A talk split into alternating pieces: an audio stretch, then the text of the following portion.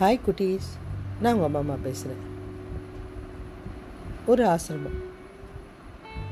குரு உட்காந்துருக்கார் நிறைய சீடர்கள் படிச்சிட்ருக்காங்க.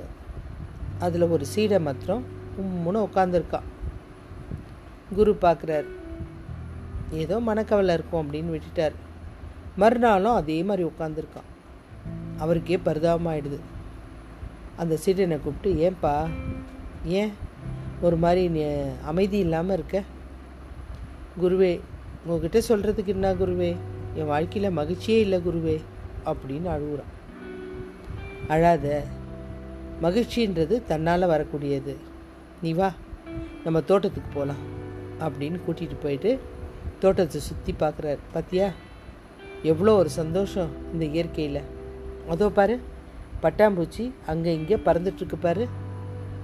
சரி அதில் உன்னை பிடிச்சிட்டு வா பார்க்கலாம் அப்படின்றார். சிஷ்யனும் ஓடுறான். பட்டாம்பூச்சியை பிடிக்க துரத்தி துரத்தி ஓடுறான். கை காலெல்லாம் அடிபட்டு தான் வந்து நிற்கிறான். குருவே என்னால் பிடிக்கவே முடியல. பரவாயில்ல பரவாயில்ல கவலைப்படாது. அடி தான் பட்டிருக்கு. பரவாயில்ல உட்காந்து பேசலாம் வா. உட்காந்துட்டு இந்த மாதிரியெல்லாம் நீ மன வருத்தமாக இருக்கக்கூடாது அப்படின்னு நிறைய தத்துவங்கள்லாம் சொல்லிகிட்ருக்கார் இவனும் அமைதியாக கேட்டுட்ருக்கான் தோட்டத்தோட அழகை மெதுவாக ரெண்டு பேரும் பார்த்துட்டே பேசிகிட்ருக்காங்க கொஞ்சம் கொஞ்ச நேரத்தில் அந்த அழகான பட்டாமூச்சி பறந்து வருது. இவங்களை சுற்றி சுற்றி வந்துட்டு அந்த சீரனுடைய கை மேலே வந்து உட்காந்துக்குது. குரு மெதுவாக பார்க்குறாரு சிரிக்கிறார். இதுதான்ப்பா வாழ்க்கை. மகிழ்ச்சியை தேடி துரத்துறது இல்லை வாழ்க்கை. வாழ்க்கையை அமைதியாக நின்று ரசித்தோம்னா மகிழ்ச்சி தானாகவே வந்து சேரும்.